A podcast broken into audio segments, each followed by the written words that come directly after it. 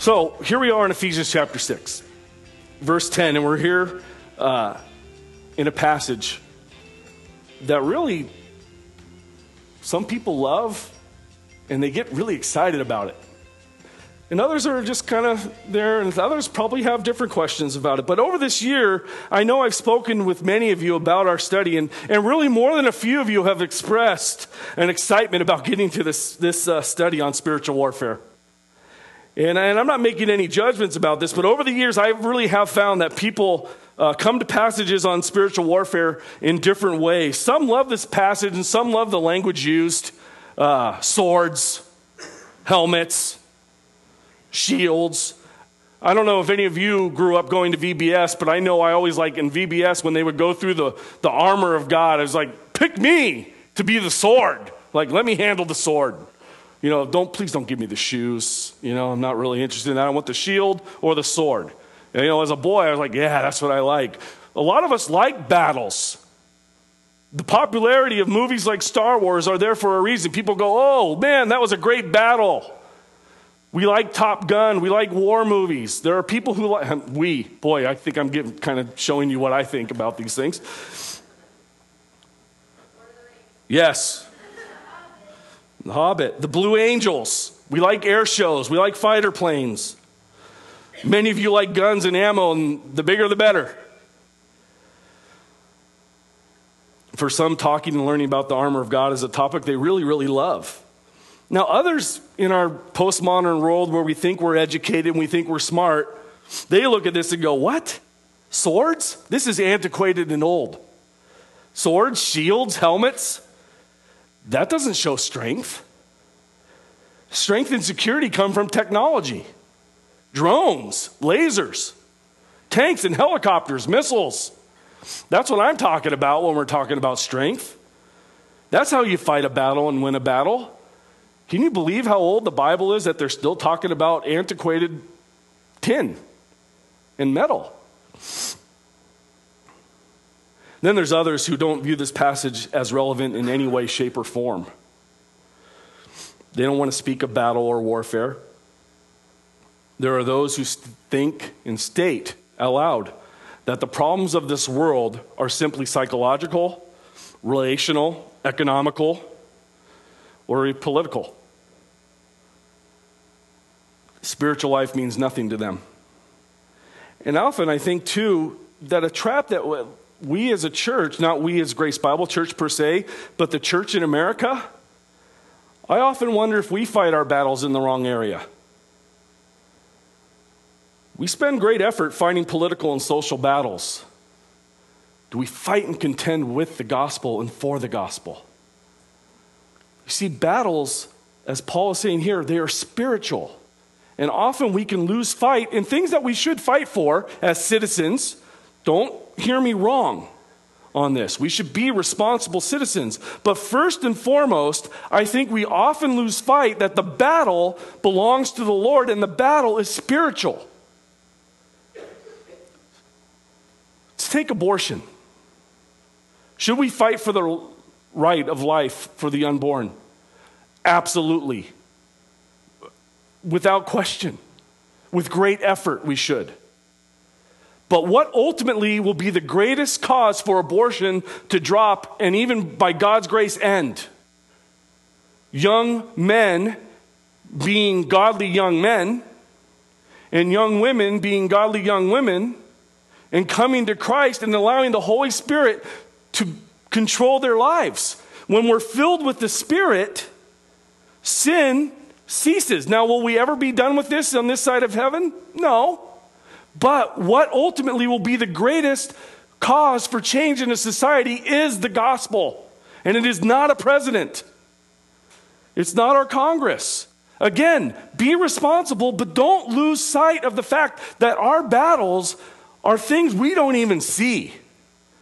There is a battle waging and raging for the hearts of the people, and they need to turn to God and then what do we see?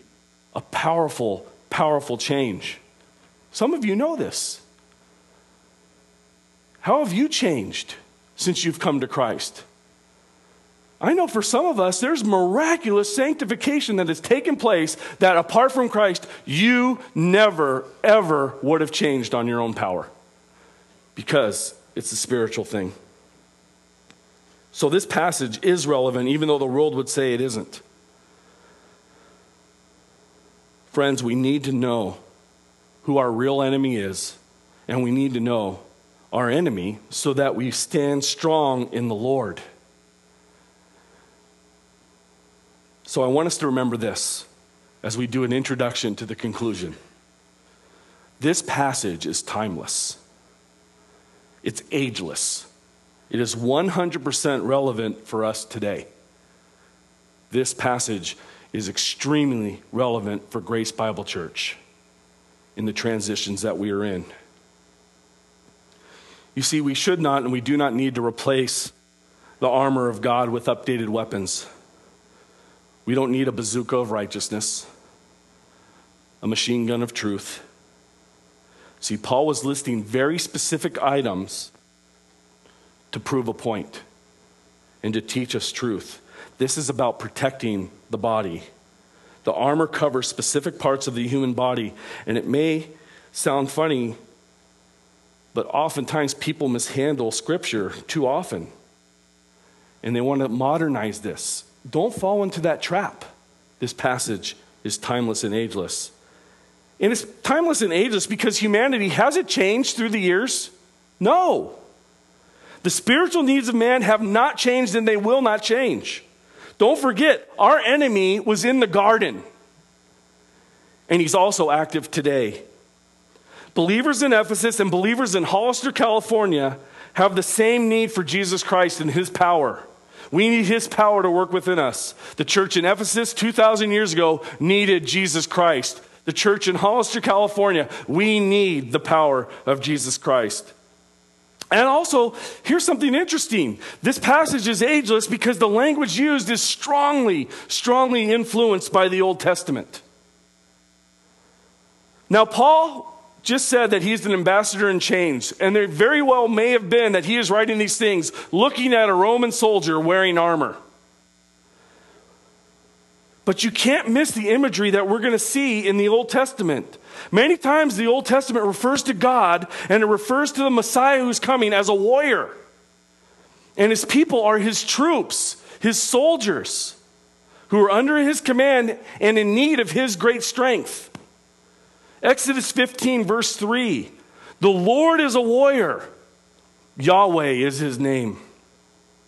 Psalm 18, verse 39 You have clothed me with strength for battle. You subdue my adversaries beneath me. Contend, O Lord, with those who contend with me. Fight against those who fight against me. Take hold of shield and buckler and rise for my help. Draw the spear and javelin against my pursuers. Say to my soul, I am your salvation. Psalm 35, 1 through 3. Do you, does this sound passive in any way, shape, or form? Can you read that quietly? You can see that the psalm writer is crying out, Contend, O Lord, with those who contend with me. Fight. Do you say something? I mean, this is a cry for battle. You've seen these movies where Mel Gibson's running up and down. Maybe you haven't. I, boy, you get in trouble saying movies. Karen's shaking her head at me. You've seen You've seen movies. Is a battle cry, hey guys, let's go into war, fight, let's fight, let's go. Do they whisper? No. They get the adrenaline going, they say, fight, let's go to war. And here, the psalm writer, say to my soul, I am your salvation. Save me in battle. The Lord advances like a warrior. He stirs up his zeal like a soldier. He shouts, he roars aloud, he prevails over his enemies. Isaiah 42, verse 13. Look at this language as we talk about those who proclaim the gospel. Isaiah 52, 7. How beautiful on the mountains are the feet of the herald who proclaims peace, who brings good, good brings news of good things, who proclaims salvation, who says to Zion, Your God reigns. You see how great this is? There's other verses in the Old Testament that show that God and his Messiah also wear the items that we see listed in Ephesians. Isaiah 11, 5. Righteousness will be a belt around his loins, faithfulness will be a belt around his waist. Isaiah 49, 2. He made my words like a sharp sword. He hid me in the shadow of his hand. He made me like a sharpened arrow. He hid me in his quiver. See, understand this. This passage in Ephesians is drawing on passages in the Old Testament that pointed to the nature of the Messiah, that pointed to the nature of Jesus Christ and his mighty works and the mighty ways of Jesus Christ. And so, we get to this passage on battle and on warfare, and it's bringing the book of Ephesians to a great and an awesome conclusion. And the passage is a reminder of what we've learned this past year about Jesus. This is a summary reminding us of all that God has done, of all that Paul wrote. He's summarizing this and he says it finally.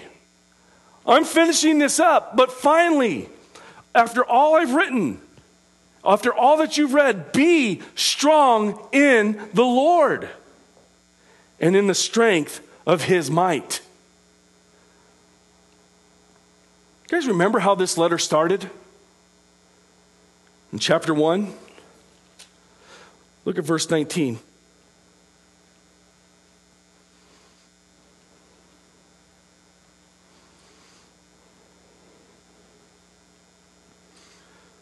When Paul says to be strong in the Lord, actually, we'll start at, uh, well, I like context, so let's just read. Ephesians 1, let's look at verse 15. For this reason, because I have heard of your faith in the Lord Jesus and your love towards all the saints, I do not cease to give thanks, thanks for you, remembering you in my prayers, that the God of our Lord Jesus Christ, the Father of glory, may give you a spirit of wisdom and of revelation in the knowledge of him having the eyes of your heart enlightened, that you may know what is the hope to which he has called you, what are the riches of his glorious inheritance in the saints, and look, and what is the immeasurable greatness of his power towards us who believe, according to the working of his great might that he worked in Christ when he raised him from the dead and seated him at his right hand in the heavenly places, far above all rule and authority and power and dominion, and above every name that is named, not only in this age, but also in the one to come. Finally, be strong in the Lord. Do you remember? And what is the immeasurable, immeasurable greatness of his power towards us who believe? We cannot measure the power that we have in Christ. I would say this though you cannot measure the power that you don't have apart from Christ, because apart from Christ, you have nothing to measure. You are powerless. You see, in Christ, what has happened? When we've been taken from death to life, when grace enters in, this immeasurable power comes upon us that we can't even know fully. Paul is praying, I pray that you know and you grasp this. And you can see according to the great might. But what is this power that we have? It's resurrection power. The power that raised Jesus Christ from the dead. Is that weak? There's nothing stronger. Our mighty God, we put him on. We put on Christ, and we have a resource in him that we can say, yes, Finally, we stand strong in Jesus Christ. But man, without Christ, our knees buckle and we melt like wax at a fire. Because without Him, we have nothing, but in Him, we have everything. It's amazing. Chapter 3 Verse 16 that according to the riches of, of his glory, he may grant you to be strengthened with power through your own strength? No, through his spirit in your inner being, so that Christ may dwell in your hearts through faith, that you, being rooted and grounded in love, may have strength, there it is again, to comprehend with all the saints what is the breadth and length and height and depth, and to know the love of Christ that surpasses knowledge, that you may be filled with all the fullness of God. You see, when Paul here says finally, he's saying, don't forget where we've been. Our final passage here, it reminds us that Christ has triumphed over the powers of darkness it reminds us, as it said in Ephesians 1.21, that Jesus Christ is far above all rule and authority and power and dominion. We know that through the church, the wisdom of God is known, is made known to the enemies of God. That's in chapter 3, verse 10. And we know now that we have new life in Christ. We know that we formerly walked in darkness, as we saw in Ephesians 2. With all this, we also know that we have not yet experienced all the full fruits of Christ's victory. So we are in a battle. When is that completed? In heaven. When God takes us home or when He returns. Until that time, we are in a battle. But know this be strong in the Lord and in His strength. Our passage shows us and it reminds us that though the enemy is defeated, their power still exists and there is a battle that still rages. And so we are reminded in our passage to live lives that reflect Christ's character. And isn't that what we just saw? Isn't that what we've been learning as we've studied Ephesians? What we're to put on, put on the new self, put on Christ?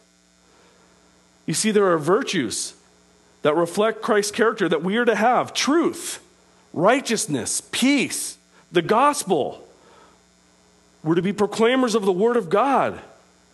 We're to tell of salvation. We're to have faith. And so these virtues that are connected to the armor of God, they've already been proclaimed in the book of Ephesians. Truth, Ephesians 1 3. Blessed be the God and Father of our Lord Jesus Christ, who has blessed us in Christ with every spiritual blessing in the heavenly places. Chapter 4, verse 15.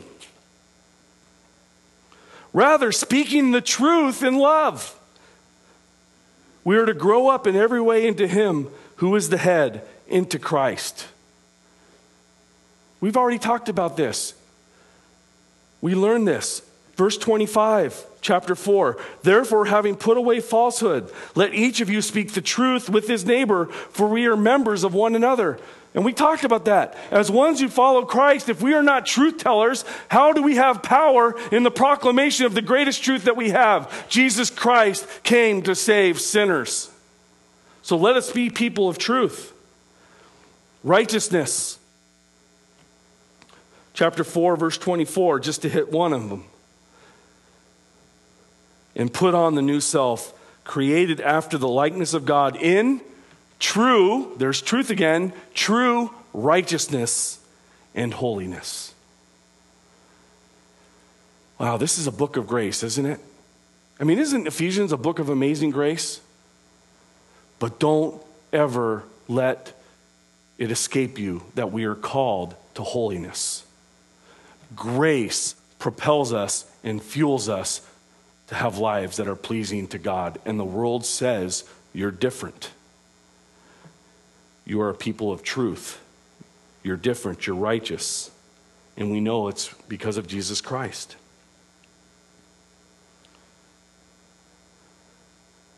Remember in chapter 5, therefore, do not become partakers of the sons of disobedience, for at one time you were darkness, but now you are light in the Lord. Walk as children of light. For the fruit of light is found in all that is good and right and true. Peace. We know that we now have peace with God. In chapter 2, verse 14, we saw this For he himself, Jesus, is our peace, who made us both one and has broken down in his flesh the dividing wall of hostility.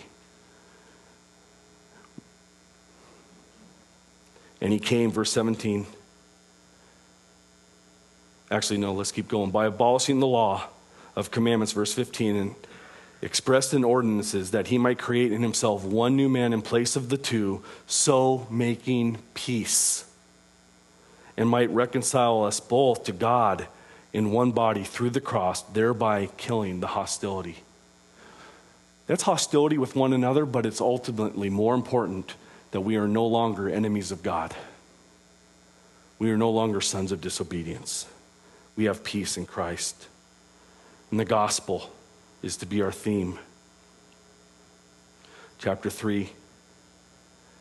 This mystery is that the Gentiles are fellow heirs, members of the same body, and partakers of the promise in Christ Jesus through the gospel. Part of the armor, part of what we live is the gospel. We proclaim the grace of God. We stand on the word of God. We focus on salvation. And we have faith in our great God. And our concluding passage also reminds us of this it reminds us to pray, it commands us to pray. Remember how we saw how Paul prays for the church? I pray that the eyes of your heart would be enlightened. I pray that you would know who you are in Christ. He's saying, I pray you know your power that you have in Christ. And he even says, Pray for me. Paul prayed for boldness. He prayed for the saints. He prayed for strength. He prayed that the gospel would be proclaimed and that the gospel would be, received by, the, by those who hear. We also see this key words that we saw in Ephesians put on. Paul is telling us to put on the full armor of God. And he told the church earlier, put on the new self, be imitators of God. Now we are to put on the armor of God. And you know what it is when we put on the armor of God? Is to put on Christ himself. You see, we are identified with Christ, so we fight with his strength and we display his character. And you see, I want us to understand, as we're going to dive into this a little bit more, I want us to understand that I don't think this, instruct, this passage is an instruction that's somewhat popular to pray on the armor every day. Now, I don't know where I ultimately end up on this, and if you're one who prays on the armor, I'm not calling you a heretic in any way, shape, or form, okay? Just understand that. But I don't know if that's really the point here. In fact, when it says to put on the full armor of God, it really has a meaning in, in the Greek that you, it's once for all time. It's like you receive the armor and it, and it stays. So I really do believe Paul is saying, put on the armor of God, is saying, put on Christ. This is what you have. Know it and live it. You don't lose the armor. Does that make sense?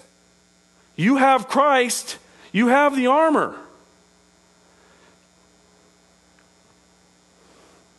He said, put on the new self, be imitators of God.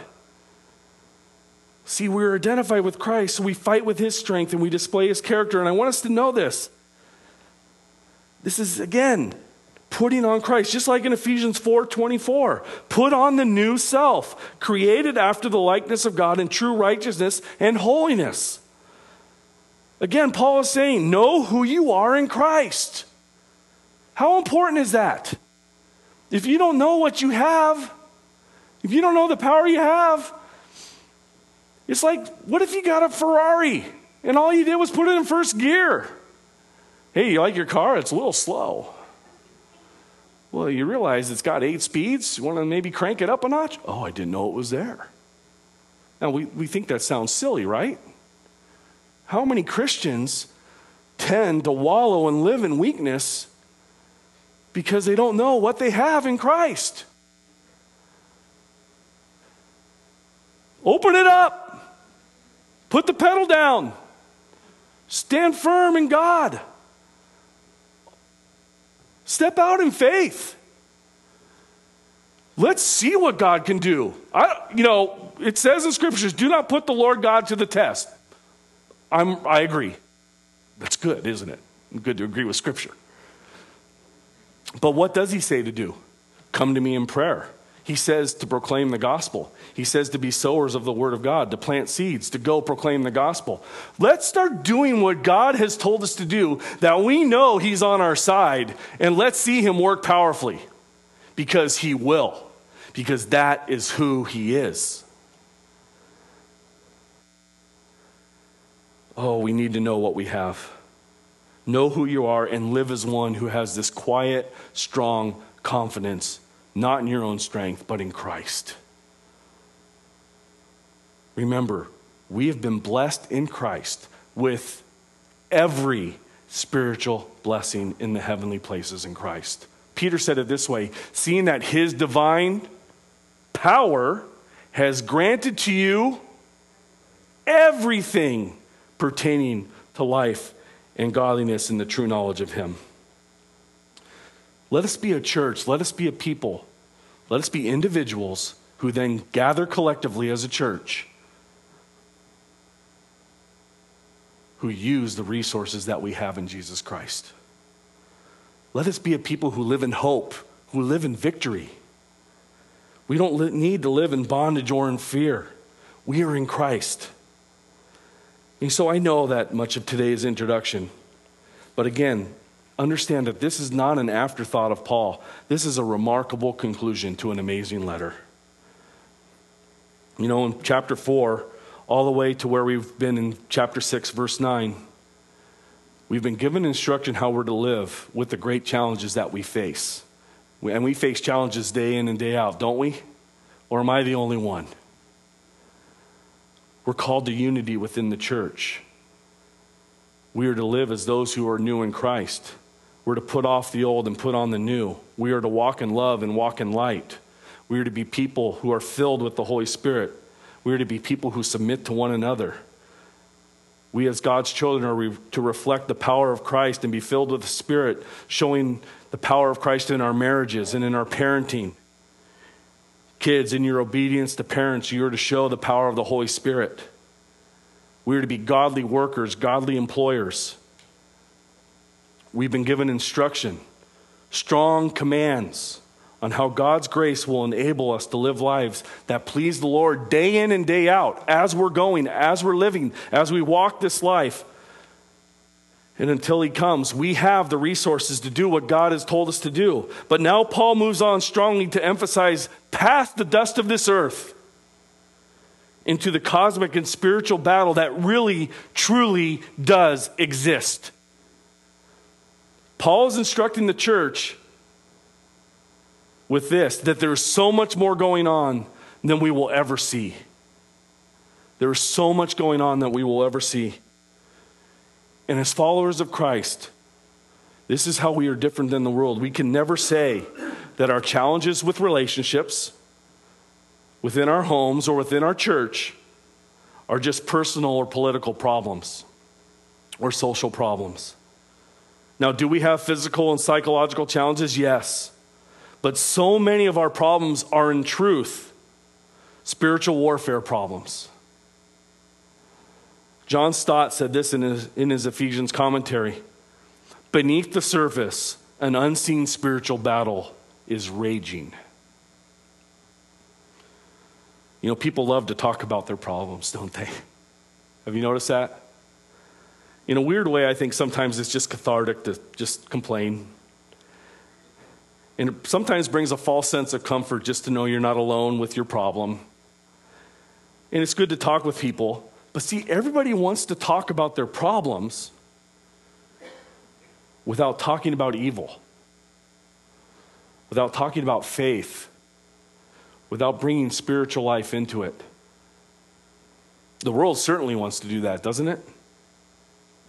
Often, if we even suggest a spiritual cause to somebody's problem, we are called uneducated, we're called naive, we're called silly, we're called a fanatic,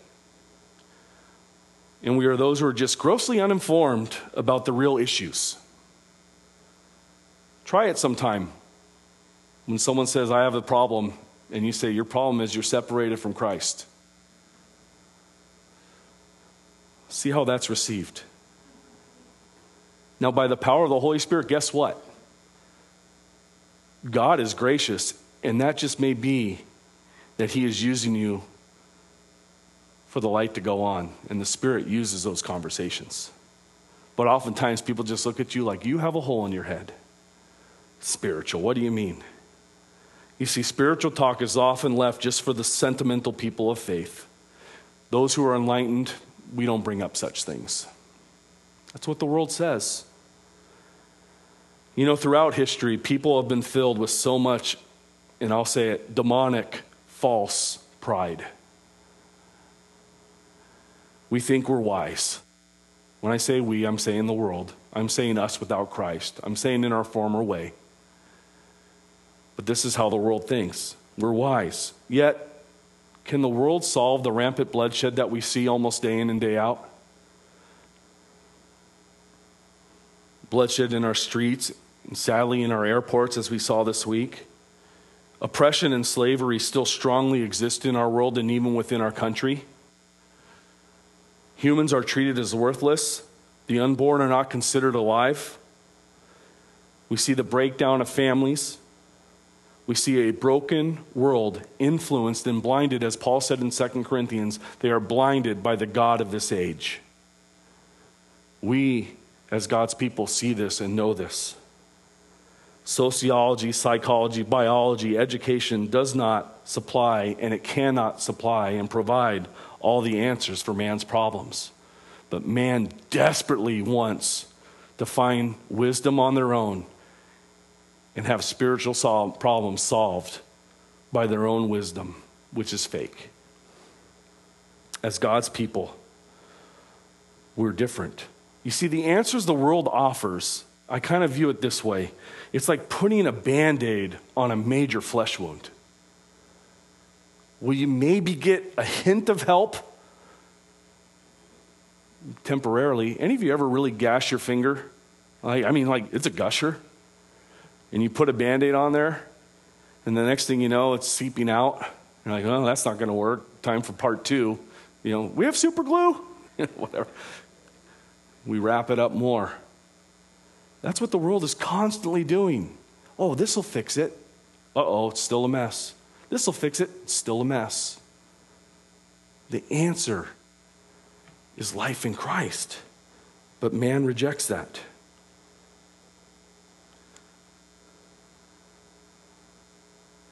as a church, as God's people, we must take into account sin and our enemy Satan as we assess the problems of this world.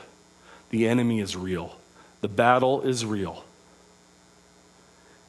And Paul is telling the church about a real and unseen battle, and he's calling us to be strong in the Lord and in the strength of his might. You know, church, as we finish this book, I don't find it anything but the sovereign plan of God that we are in a passage that reminds us about our battle and about our enemy as we're in a time of transition. And most importantly, as we fight this battle, we need to remember and remind ourselves the victor of the battle is Jesus Christ. Put on Jesus Christ. You see, I've been in church my whole life. I've been active in ministry for over half of my life.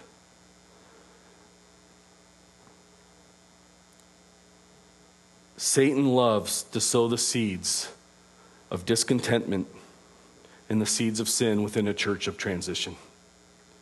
In times of transition, the enemy, he attacks. And he attacks hard. And he, if we choose to go on our own, and say, oh, no, no, no, no, no, no, no. That won't happen this time. We've learned our lessons. And we say, I got this under control.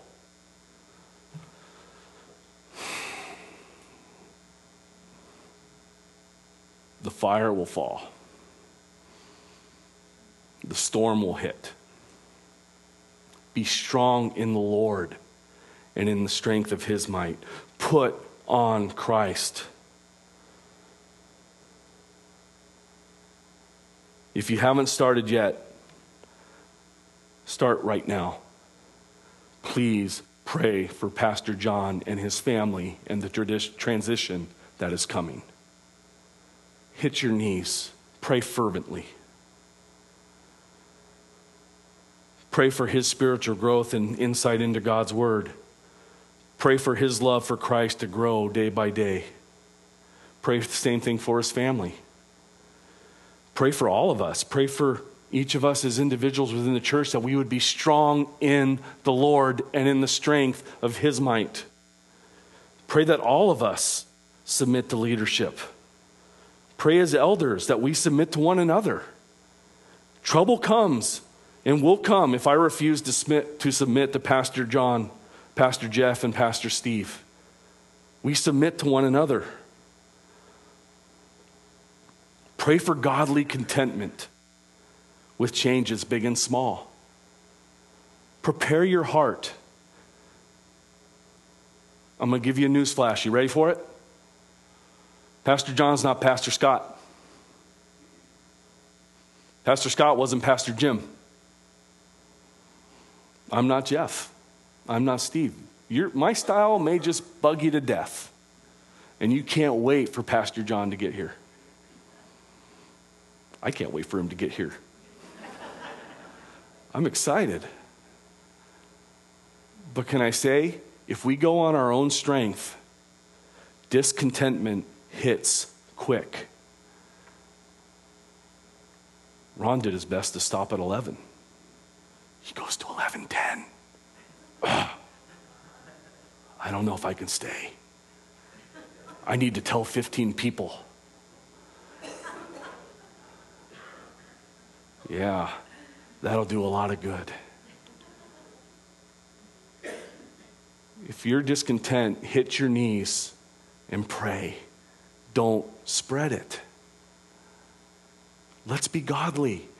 Rely on the strength of God. And if you do not know that you have the strength of God after everything we've gone through, you know, I, I, maybe it's not popular in our flavor of church, but claim it, people. We've been blessed with every spiritual blessing in the heavenly places in Christ Jesus. If you have to say that every single day, do it. And then they say, I've been blessed, I'm standing strong in the Lord, and I am not going to yield one inch of sin to the destruction of Christ's church. Because this is a battle. Newsflash, you don't even need to like everything. Do you know I'm an elder? I don't like everything. I don't, I, we submit to one another. You should see some of the conversations we have. Sometimes I drive them nuts. Sometimes they drive me nuts. We, you know, we don't think alike. But we do think alike in this. We strive to please Jesus Christ and to proclaim his word to the best that he has gifted us. Guess what? The bylaws did not divide this church. Spiritual warfare and giving in to the flesh on all areas. No one was perfect in this. Hear me loud, hear me clear, those who are listening. This was not done perfectly because we are men. But it was not new bylaws that caused destruction, it was people not yielding and submitting to the Holy Spirit, myself included, because I am weak and I am a man. Stand strong in the Lord and in the strength of his might. Boy, I feel like I could really preach. Friends who are maybe listening, I ask your forgiveness for what we did wrong. Again, please forgive me. Pride is ugly. And when pride hits, churches divide. This is not simple battle Satan loves this. And man, he wants to take an axe to Grace Bible Church. I believe God has plans because he's our victor. Our victory is in Jesus Christ. Let us not give one inch of victory to our enemy. How will we do that? Not by our own strength, but we go to prayer. We fight on our knees. Immerse yourself in the scripture. Let's be excited for what God is going to do because He is going to do great things. So it's not a coincidence that we're studying spiritual warfare right now. I believe in God's sovereign plan. And in fact, I was just kind of in, I didn't sleep really well last night because I was in amazement on how He works. When I chose the book of Ephesians, I'm going to be honest with you, I chose the book of Ephesians to teach because I've taught it three times. It didn't take the hours upon hours of, of extra work. It took a lot of hours, but not the hours upon hours. And yet, here we are in a passage that we need to know. Finally, be strong in the Lord and in the strength of his might. Put on the full armor of God that you may be able to stand against the schemes of the devil. And do not be fooled. Even right now, the devil is scheming, but he is a loser when we stand in Christ. Sadly, he wins when we stand on our own. Let's not do that. Christ alone. Amen? Let's pray.